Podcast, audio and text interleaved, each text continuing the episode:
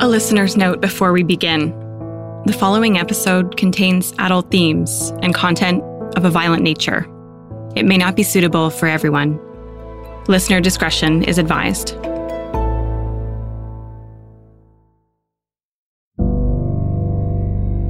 At 10:21 a.m. on Sunday, April 19th, a man ran into the fire hall in Lower Onslow, Nova Scotia, shouting, "Shots fired, shots fired." Bullets flew through the air. Some tore holes in the big bay doors. One punctured the glass of a fire truck's windshield. A firefighter dashed from the garage into the meeting area on the other side of the hall. He and three other men took cover, throwing tables on their sides as a vertical line of shrapnel sprayed up the side of the building. In an instant, a safe space had become like a war zone. Outside, an RCMP officer who was hiding behind his car stood and threw his hands up in surrender, and then ducked back down behind the cruiser. When the shooting stopped, four men inside the fire hall crouched in place in terrified silence. They knew police were looking for a gunman that morning. There'd been a shooting 28 kilometers down the road in Portapique the night before, and people had been killed. One of the men at the fire hall had lived through it. But what these men didn't know is that Gabriel Wortman wasn't the man behind the trigger. On that day, we were terrorized for 1 hour by the RCMP in the middle of the worst mass shooting in Canadian history, in the middle of a pandemic. I'm your host, Sarah Ritchie, and this is 13 Hours Inside the Nova Scotia Massacre, Episode 10, Friendly Fire. By 10:07 a.m., the horror of this mass killing had been going on for more than 12 hours. Gabriel Wortman had murdered 19 people. The RCMP spent Saturday night at the first scene in Portapique, where 13 people were killed. The gunman spent the night, as far as we're aware, in Debert, hiding out. And with daylight, he was on the move. First, he drove north to Wentworth and targeted Sean McLeod and Alana Jenkins. Then he killed Tom Bagley, who tried to help after seeing their house on fire. Next, he murdered Lillian Campbell as she walked on the side of Highway 4, an apparently random encounter as he headed south to the home of another couple he knew near Glenholm. There, he somehow slipped by the police, who thought he was pinned down for a second time. He went back to Debert, where he killed Kristen Beaton and Heather O'Brien before driving through Lower Onslow. He drove right by the Onslow Belmont Fire Brigade at 10:07 a.m. He didn't stop. He covered nearly 100 kilometers and took 6 lives in just over 4 hours that morning. Each incident prompted panicked 911 calls as the police tried to catch up. And remember, he was disguised as one of them, and the public did not know. His mock police car no doubt created confusion with the other RCMP vehicles on the road. What happened at the fire hall in Lower Onslow is perhaps the clearest example of just how chaotic that Sunday morning was. And a lot of it was caught on surveillance video. At around 7:20 that morning, Greg Mews got a call from the Colchester County Emergency Management Office, or EMO. Greg is the volunteer fire chief for the Onslow Belmont Fire Brigade. He's been a volunteer firefighter for 40 years. He was joined by Deputy Chief Daryl Curry, who's been with the fire service for almost 25 years. The brigade is made up of about 40 volunteer firefighters. They have other jobs. They're not paid anything to be on call. Daryl said he can easily volunteer up to 800 hours of his time each year to firefighting duties. The Onslow Belmont Fire Brigade covers 225 square kilometers. In 2019, they responded to around 200 calls. And it's not just fires. About a quarter of their typical calls are car crashes. And before the pandemic, most were actually for medical emergencies. It's a tough job, and it requires a lot of training. Volunteer firefighters are essential first responders, especially in rural communities. EMO was calling Greg that Sunday morning to see if he could open the fire hall as an evacuation center for people from Portapique. It was supposed to be a place for evacuees to rest, to get help finding a place to stay or anything else they may need through the Red Cross. The fire hall is right on Highway 2, about a 25-minute drive east of Portapique, well away from the scene there. It's a long, one-story white building that's essentially split into three parts: the main fire hall, the entrance area, and the meeting hall. If you're looking at it from the road, it's set back in a large parking lot. To the left is the fire hall itself, with a garage door and three bay doors for the fire trucks under a peaked roof. The entranceway is the middle section of the building, set back a little further, with a main door that connects the garage to the left with the meeting area through a door to the right. Greg and Daryl set up the hall together that morning. They pulled an accordion partition across the meeting area, splitting the room in two. They were trying to keep part of the room sectioned off because of COVID-19. And we were only here to sort of open the doors and just, you know, be a presence. We weren't here to register evacuees. That was being left with the EMO and RCMP. So Greg and I were doing some paperwork because we had a fire the night before, and just stuff around the hall for the first bit. They had responded to a fire call the previous night that had nothing to do with the shootings. And as they did their paperwork, an RCMP officer arrived just after 8:30 a.m. He was stationed at the fire hall that entire morning as security and spent most of the time outside at his cruiser. Daryl and Greg were told very little about the ongoing killing spree. They'd been following what was happening on social media, so for the most part, they knew what everyone else knew, and they didn't suspect they were in danger. Daryl managed to see a picture of the gunman before the RCMP tweeted it at 8:54 a.m. The RCMP officer did show us a picture prior to going on Twitter, and I guess it was in case he showed up. In hindsight now, I know why the RCMP were here. At the time, it seemed odd that you had an evacuation center set up with RCMP security. Again, I knew there was something going on locally in Portapique just because of social media posts early in the morning. Obviously, had I known some details, I would never have left to come here, and my wife would have never left to go to work that morning. At around 9 o'clock, the first Portapique evacuees arrived, but they decided not to stay. They headed to Truro to get some food and coffee. We've learned that the next evacuee to arrive at the fire hall that morning was Richard Ellison. You may remember his name. Richard's two sons were visiting him in Portapique that weekend, and Corey was among the first people to be killed. His other son, Clinton, hid in the woods for hours on Saturday night while the RCMP searched for him. We know from the recordings of police radio chatter that night that Richard called 911 after Clinton called him to tell him that Corey had been shot. Richard told the dispatcher his son was still hiding in the woods, too scared to move after finding his brother lying in the road. It was around 2:30 a.m. that Clinton was picked up by the RCMP and taken to Great Village and then on to the hospital to be treated for hypothermia. Richard, who stayed hidden at home that night, was later taken out of Portapique.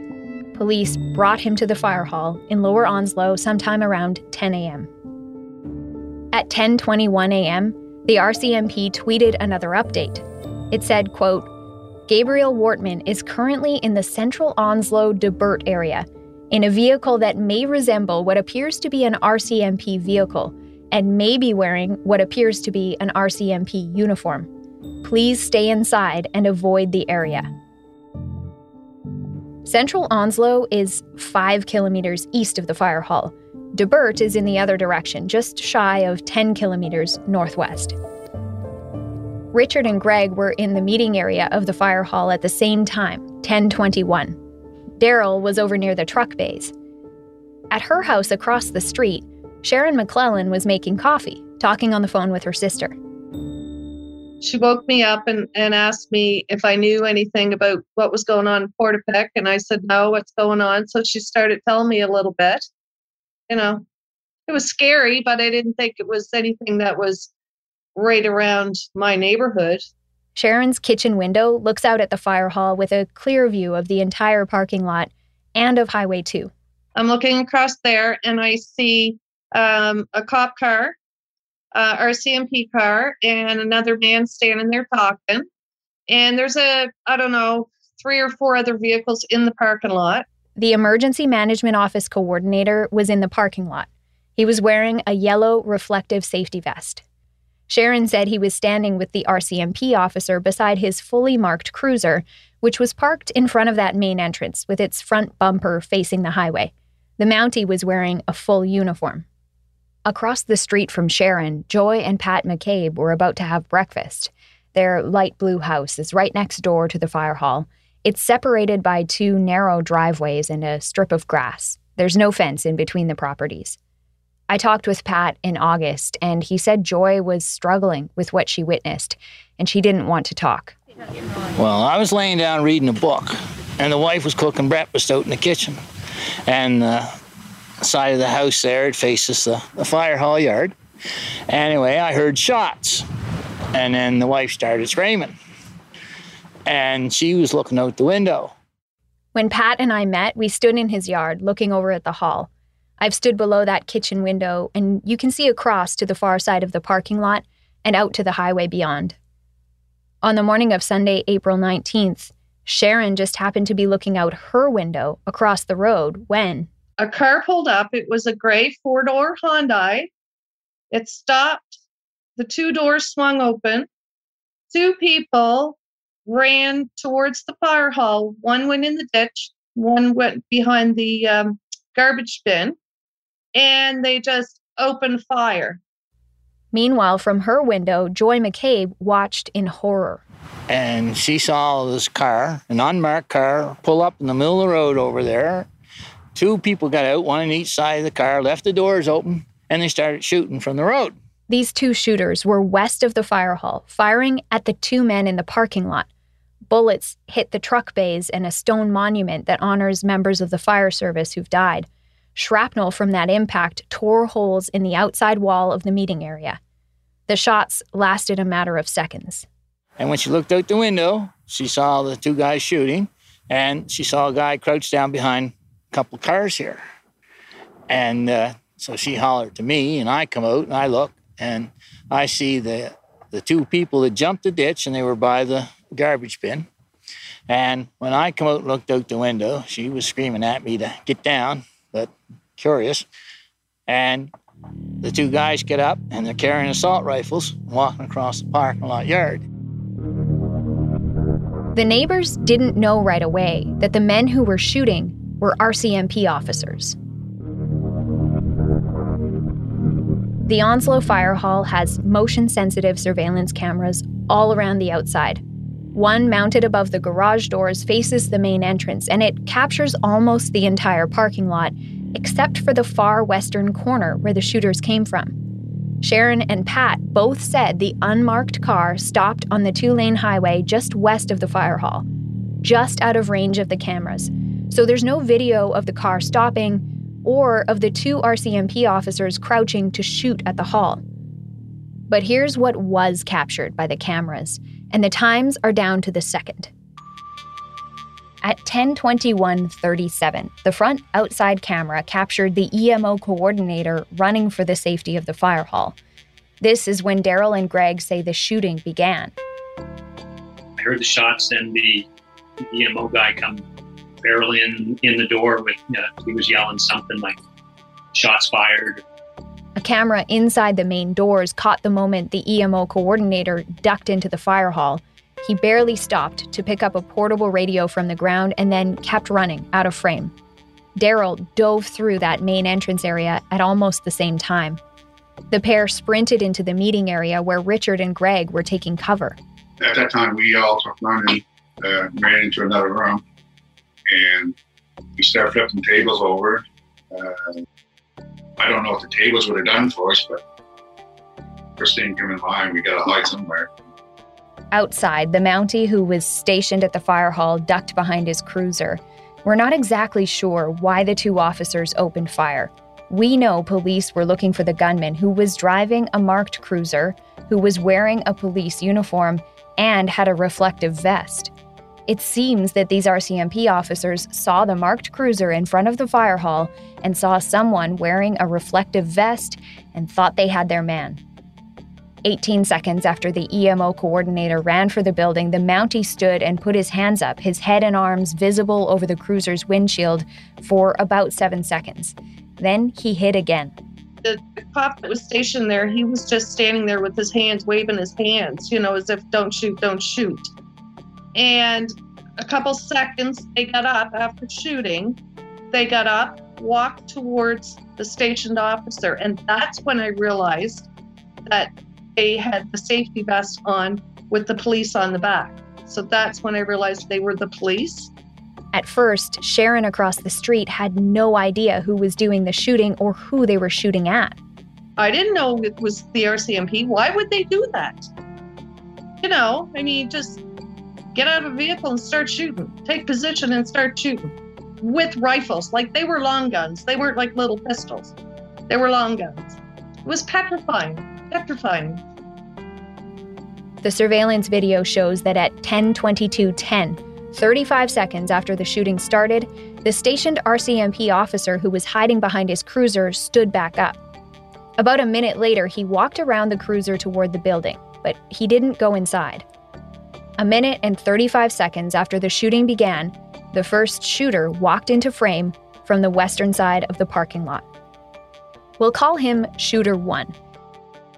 In the video, you can see he's bald and wearing a full RCMP uniform and what looks like body armor.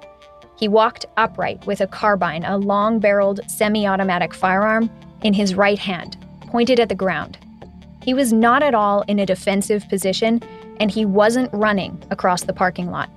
Instead, he approached the RCMP officer that he and his partner had just been shooting at. In the video, you can see the two appear to have a conversation. Then they walked together toward the building.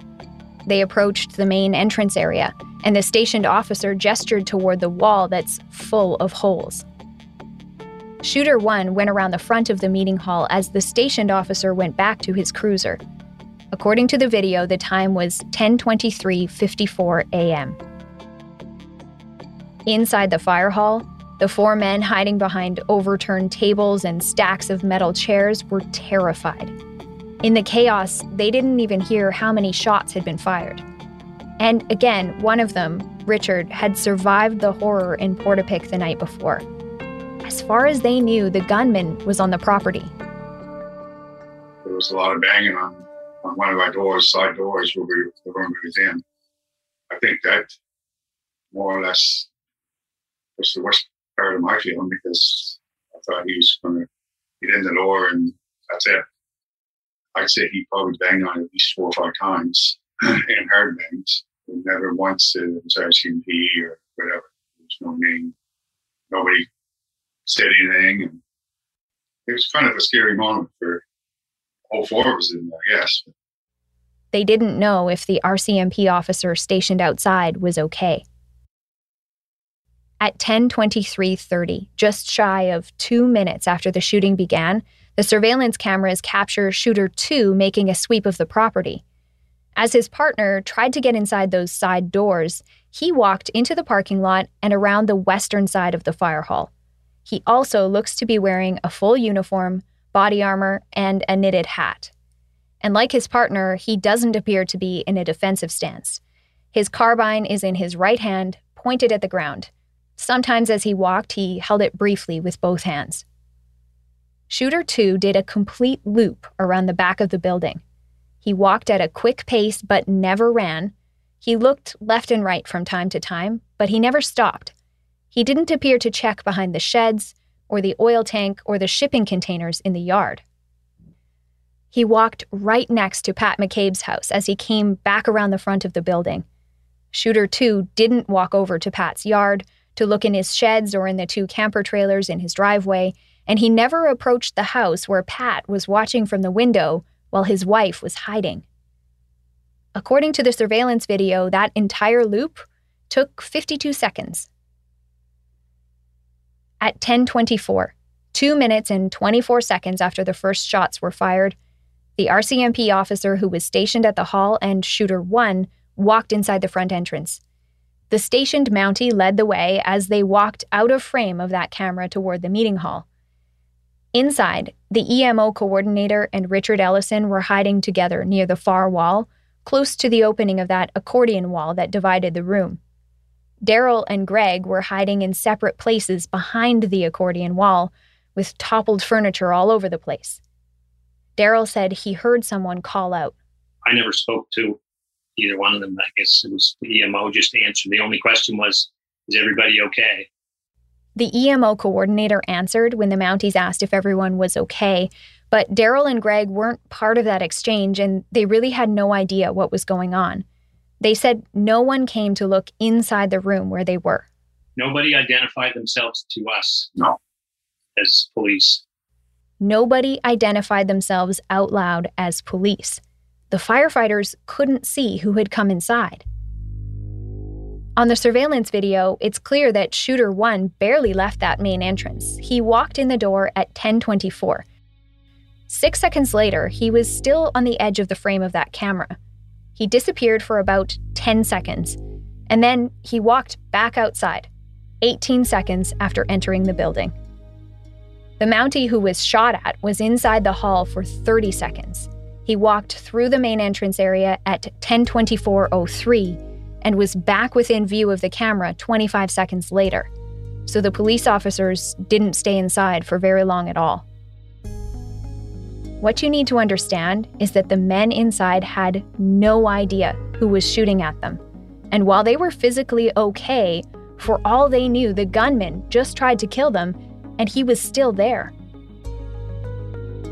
Outside the fire hall, the two shooters met up in the parking lot out front. At 10:24:34, the video captured them walking back across the lot, and 17 seconds later, they were out of frame. They were on the property within view of the cameras for 1 minute, 39 seconds.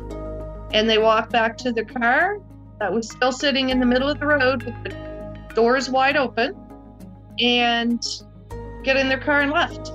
Went towards Truro. Sharon couldn't make sense of what she was seeing. I ran to my back bedroom and hollered for my husband because he was up in the garage. And I was just panicking. I was on the phone with my sister and just, telling her they're shooting. Like, what do I do? And she's screaming at me to lock the doors. And, so I panicked. I didn't know what to do. Like, what do you do? I just panicked. Inside the fire hall, no one knew it was over. So they stayed hidden. They didn't dare talk to one another. They were afraid to make any noise. We were trying to be quiet, just we didn't really want to know we was in that room. And, it was quiet for quite a while. Yeah.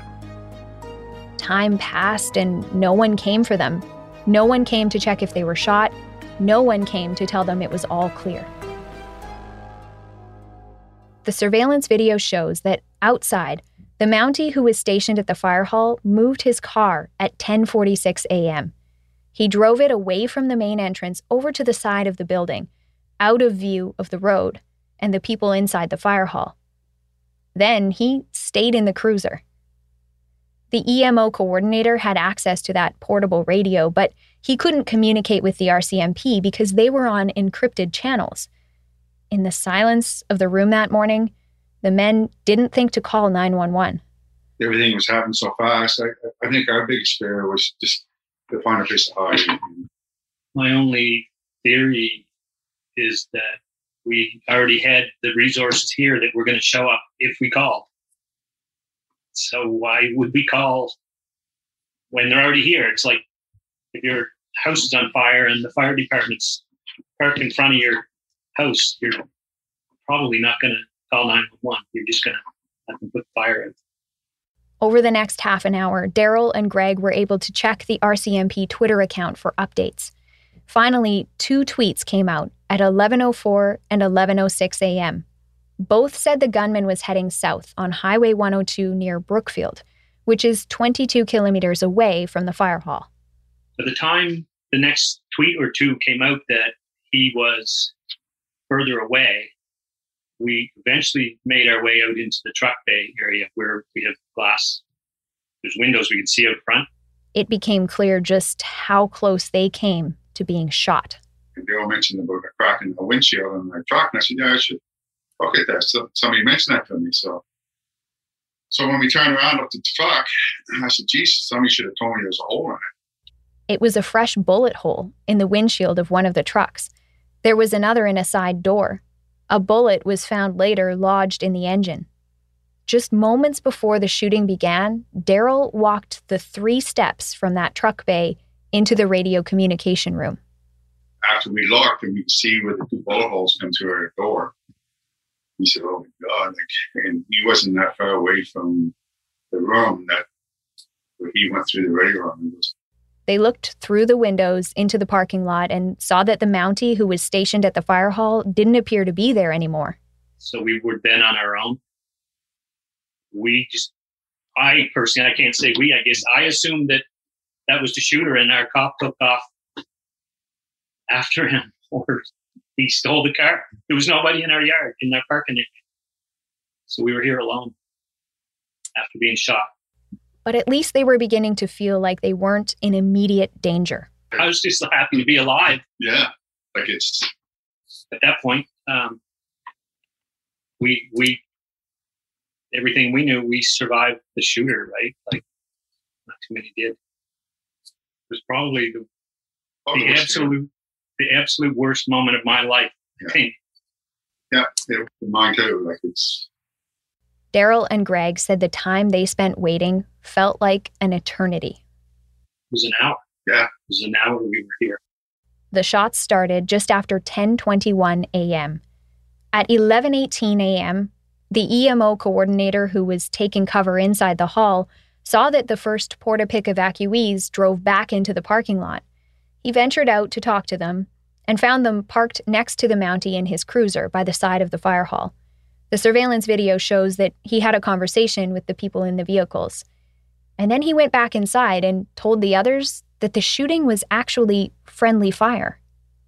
Greg said the RCMP officer never came back inside. They don't know why he didn't tell them it was safe to come out for that whole hour. Well, you'd have to ask him. Yeah. I think it would have helped me and Daryl and the other 2 people over there. And, but leaving us for an hour and there, like it just didn't make sense. And we work with these guys every day on calls, and our relationships are good with them. It still bothers me why he didn't come in and tell us what happened. Remember, these men are all first responders, so it's possible that one day they could be at a call together, and Daryl and Greg may have to work alongside the officers who shot at them. A little later that morning, when they heard the gunman had been caught, Daryl and Greg walked outside their fire hall into an eerie quiet, and they looked at all the damage. I don't know how many shots was fired, but our side of our wall was shot up, right from the bottom to the top of the roof, up to the top of the eave. One bullet hit that monument. It's not clear if any of the bullets directly hit the building next to it, or if the holes in the wall that Greg mentioned were caused by shrapnel. 2 went through the garage doors, and a bullet also tore straight through the top of an electronic sign on the opposite end of the property, near the ditch where the shooters were set up. It was scary for me. Yeah. What could have happened? You know, there were 2 people outside that could have been dead. Fortunately, the shooters were not a good shot. I can't imagine if one of them had been hit. That just would make it so much worse than it already is. And it wouldn't have mattered whether it was the cop or the other person or you know, Pat and his wife were straight in the line of fire in their house. Pat McCabe came over from his house next door to take a look at the damage, too. Some of those marks were still visible when he showed me around months later. In August, he said his wife was still having a tough time with the memories of that morning. Well, it was terrifying to her. I believe she's suffering. She's having trauma from it now. And then, you know, any time there's a backfire or anything, the wife goes in a panic and, you know, well, what was that noise, you know? Sharon agreed it's been difficult to move past what happened. I see a cop and, you know, my stomach comes up my throat. I panic. You know, and sometimes the RCMP will drive by my house and they'll stop into the fire hall. And they'll just sit there for whatever reason. I don't know if it's just, you know, a spot for them to stop and take notes or whatever, but they're there. And that's a reminder for me. It scares the hell out of me. It really does. Pat said he wants an explanation. I just like to have clarification as, you know, what the heck they were shooting at. More than 10 months later, that's still a mystery. Nova Scotia's independent police watchdog, the Serious Incident Response Team, or CERT, began its investigation right away, interviewing Sharon McClellan at around 6 that Sunday evening. The surveillance video shows investigators were at the fire hall that evening as well. In the days after the shootings, CERT said it was investigating what it called, quote, the discharge of firearms by 2 RCMP officers, end quote. CERT said in a statement to Global News that, quote, we don't know what they were shooting at. We do know that the shooter was not in the area at that time, end quote. The RCMP won't talk about what happened because CERT is investigating. This is what Superintendent Darren Campbell said on April 24th when he was asked about the fire hall shooting. What I can do is I can provide you with some general comments, obviously things that are known to us and that caused us to engage CERT in taking carriage of that particular investigation. What I think may be helpful is to put into context the timing of that incident. And of course, the officers on the road knew that we were looking for a marked police vehicle. And it was 2 of our other officers that were involved in that incident. And it also involved a marked vehicle. But I can't go any further than that as it's currently under investigation. The director of CERT is a former judge named Felix Cachione. He leads 2 civilian investigators who are retired RCMP members and 1 current member of the RCMP and 1 of the Halifax Regional Police. Those police officers report only to Felix during their term. In December, he told me that the investigator in charge of this file had to return to active duty with the Halifax Regional Police, and the new investigator needed time to get caught up. He also said they were waiting on some final reports. There are no rules for how long investigators have to complete their work. By law, once the investigation is over, the director has 3 months to release a summary report to the public. The investigation must also determine whether any police officer should face criminal charges. Back in April, the RCMP said there would be an internal review of the officers' actions too, but they haven't said what the result is. So in the course of any of those types of referrals to CERT, when there's a discharge of firearm, there's always a review, and there's always a review of the status of those officers. At the time of this recording, the CERT investigation still isn't done. I spoke with Felix again as we got ready to release this episode, and he said he has nearly finished his summary report. Daryl and Greg said CERT didn't ask them many questions, and they said they haven't received much information about the investigation in the months since it happened. Absolutely nothing. I know that the CERT website says, you know, they have liaisons who are supposed to keep those involved informed of what's going on. I did get one phone call saying that the investigator was being replaced, a new one. He said they've learned more through other sources. I have got updates from reporters who probably carry a bigger stick with CERT than I do. I got a couple updates there. That's all we've heard.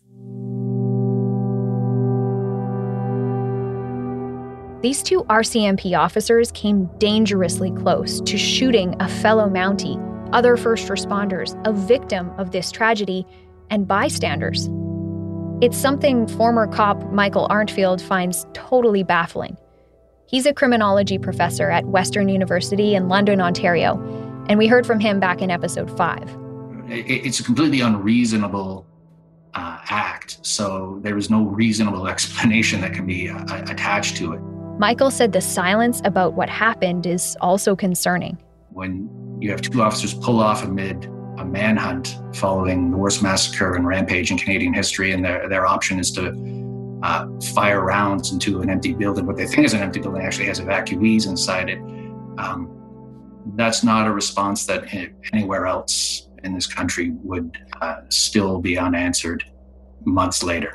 There's no question that RCMP officers who were responding that weekend were dealing with an extremely difficult situation. This was an incredibly stressful weekend, an unprecedented mass killing that was happening over a huge area. But Michael said training needs to change.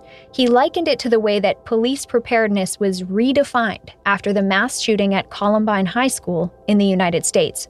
No one thought in the late 90s or that we would need to train regular frontline patrol officers for deploying to a school where the sprinkler system's going off, the lights are off, there's explosives and two armed suspects. So that made that that incident made that a reality, and then training was adjusted to account for that. Again, no one would have expected amid a pandemic when everyone is home and sitting ducks that you would have someone disguised as a police officer going to people's homes and committing home invasion massacres and then burning down the buildings. I mean, in a sparsely populated area with an equally sparsely populated police department or detachment. So naturally, there were errors. This will change the conversation, I think, in terms of how training needs to be conducted. Sharon McClellan is hoping that happens. I don't want them to lose their job, but I do want them to be trained so if this happens again, some innocent bystander doesn't get shot. She and her husband went over to the fire hall that Sunday afternoon, and they spoke with the Mountie who was stationed there. She wanted to know what happened. He said that he wasn't even supposed to go to work that day, that it was his day off. And his little guy said to him in the morning, he said, "Don't go to work today, Daddy." And he said, "I'll be home for you now, buddy." And he said, "All I want to do right now is go home and be with my family." And they left him there. He didn't get to go home and be with his family at that moment. Nobody came in and covered for him or anything. He had to sit there. In the months since, Greg and Daryl have wondered, were these officers overtired and making poor decisions? Was this the result of a critical communication breakdown? Nothing seems like it followed policy. I don't know how the RCMP works, but in that sense. But it would be nice to know what should have been done. And I guess, the big thing is, are they going to learn from it? We did. But it seems like everything is being shoved under the rug. The firefighters have never been told the names of the officers who shot at them that morning. They haven't had much contact with the RCMP other than their usual coordination on emergency calls. 3 RCMP members came to the hall not long after the shooting to assess the damage and to meet with them. And what about an apology at that time? Was there an apology? A what? They asked, right, how we were doing. And we told them. So I think there was an acknowledgement that it was a traumatic event. In a roundabout way, I think. In a press conference on June 4th, 2020, RCMP Chief Superintendent Chris Leather talked about the meeting at the fire hall. There's something I'll add about Onslow because what took place on April 19th, as the incident was unfolding and was traumatic for those that were there. Since then, I, along with local RCMP commanders from the area, met with the chief and deputy of the Onslow Fire Brigade to hear firsthand what people had experienced on the 19th. We had a very respectful and honest conversation, and as partners, we made a commitment to continue to work shoulder to shoulder in our shared responsibility of public safety. We asked the RCMP if they apologized or explained what happened to the firefighters. And I'll read you their reply. Quote, "Our criminal operations officer has met with members of the Onslow Belmont Fire Brigade in light of the distress the incident on April 19th may have caused. RCMP has paid for damages to the Onslow Fire Hall, repairs to a fire truck, and an electronic sign that was damaged as a result of the incident," end quote. Repairs to the fire truck, the exterior walls, and the electronic sign cost about $42,000. As for the monument, it would have cost about $1,500 to fix the bullet chip and have it re-stenciled. The mark was buffed out for the most part when another name was added, but it's still there. The acknowledgement that they've done something wrong, in my opinion, is the fact that they've paid for all the damage. No one died in Onslow that morning. No one was physically hurt. But people living in the neighborhood and the men who were at the fire hall that day lived through a trauma too.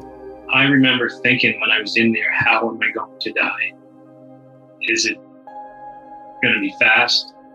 Am I going to see this person? Am I going to lay bleeding on the floor?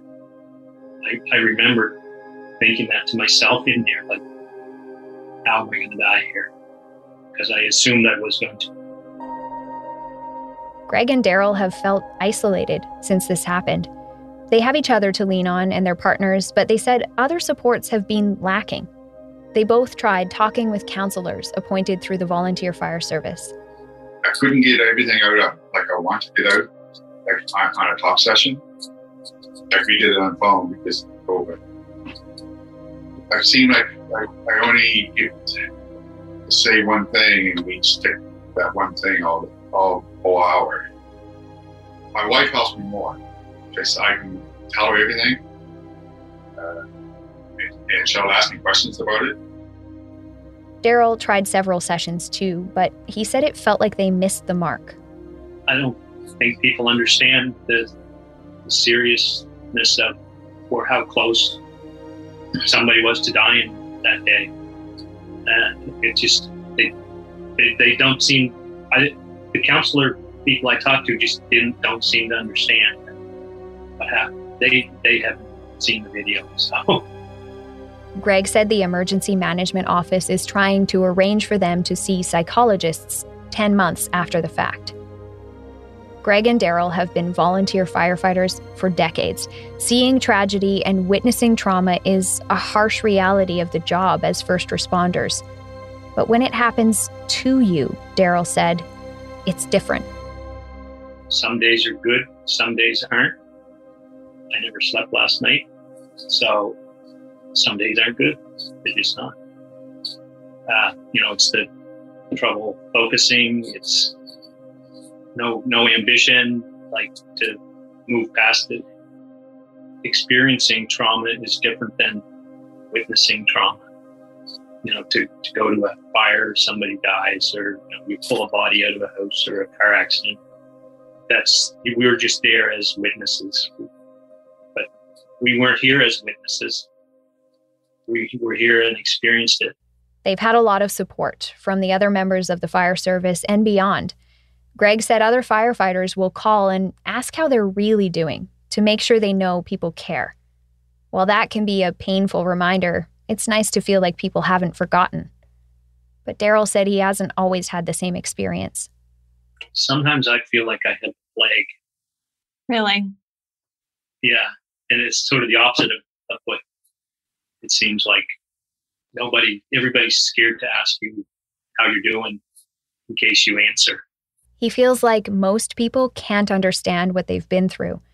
They don't always know how to ask about it, and there's not much anyone can say to make it better. That's the fine knife edge that people are on, right? Like, is he going to break down and start crying, or is he just going to say everything is fine? Oh yeah, I'm doing good, right? I think people walk that edge, and they just never know which way you're going to tip. So it's just as easy to avoid it. The only thing they feel will help now is time, and more urgently, answers. I mean, they put us through hell. I'm going to say the word that day, and I think we need an explanation. And it should have been done months ago. Like I think they should have come here and met with us and give us a reason what happened that day. It made us feel a little bit better, but as of right now, I don't feel any better about even this happens. Coming back to the fire hall brings back these memories. It used to be my second home, and I kind of isn't like now. Like, well, I shouldn't say it isn't like now, but I don't feel it is, because I used to live here one time. I mean, back and forth every day. It's just not the same. It don't feel the same. I thought this was the safe zone. I mean, firehouses are safe zones for us. I mean, I think this place is a safe zone for anybody that comes there. And if I didn't know this was going on, I don't know if I would have opened up. Had we known the true gravity of the whole situation, well, I know Greg wouldn't have opened the hall, and I never would have left home. The trauma doesn't just go away because the rest of the world has moved on. The fire hall itself is pretty much patched up. From the outside, it looks like things are back to normal, even if it doesn't feel that way. And when the next call comes in, Daryl and Greg will be there. We're still here for the community. They know that. Lots of support. We continue to be professional and work with all our partners that we work with. And, don't have any plan to change that. That's just the way we are. We already told you the gunman drove past Lower Onslow at 10:07 a.m. He drove on to Truro, the largest town in the area. In surveillance images released by the RCMP after the shootings, we can see that he didn't try to hide or avoid being seen. At 10:16, he went by the Dairy Queen on Walker Street. A minute later, the camera captured him driving by a barber shop on the same street. The still image shows two people walking on the sidewalk as his mock RCMP cruiser passed by just feet away. He drove by shops and businesses and people on a sleepy Sunday morning, but he didn't stop. He was just passing through. By 10:19 a.m., he turned onto Willow Street, Highway 2, heading south out of town, about to cross paths with two RCMP officers. It's with tremendous sadness that I share with you that we have lost Constable Heidi Stevenson, a 23-year veteran of the force who was killed this morning while responding to an active shooter incident. Heidi answered the call of duty and lost her life while protecting those she served. That's next time on 13 Hours.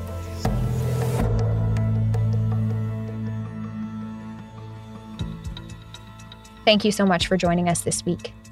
13 Hours Inside the Nova Scotia Massacre is written and produced by me, Sarah Ritchie, and Alex Kress. Our story producer is Dila Velasquez. Sound design and audio production by Rob Johnston. Editing assistance from Neil Benedict. Additional reporting for this episode by Global News investigative reporter Brian Hill. Special thanks to Mike D'Souza, managing editor for the Global News investigative unit. I'd love to have you tell a friend about this podcast, and you can help me share these important stories by rating and reviewing 13 Hours on Apple Podcasts or wherever you listen. We have much more on our website, including articles, maps, and photos, all of that written and curated by Brian Hill, Alex Kress, and me. Just head to globalnews.ca/13hours. You can also find us on Instagram at 13 Hours Podcast. And if you have a question about this episode or series, please get in touch on social media or by email at 13hours@curiouscast.ca. I'd love to hear from you. Our contact information is in the show notes, too. Thanks again for listening. Please join me next time.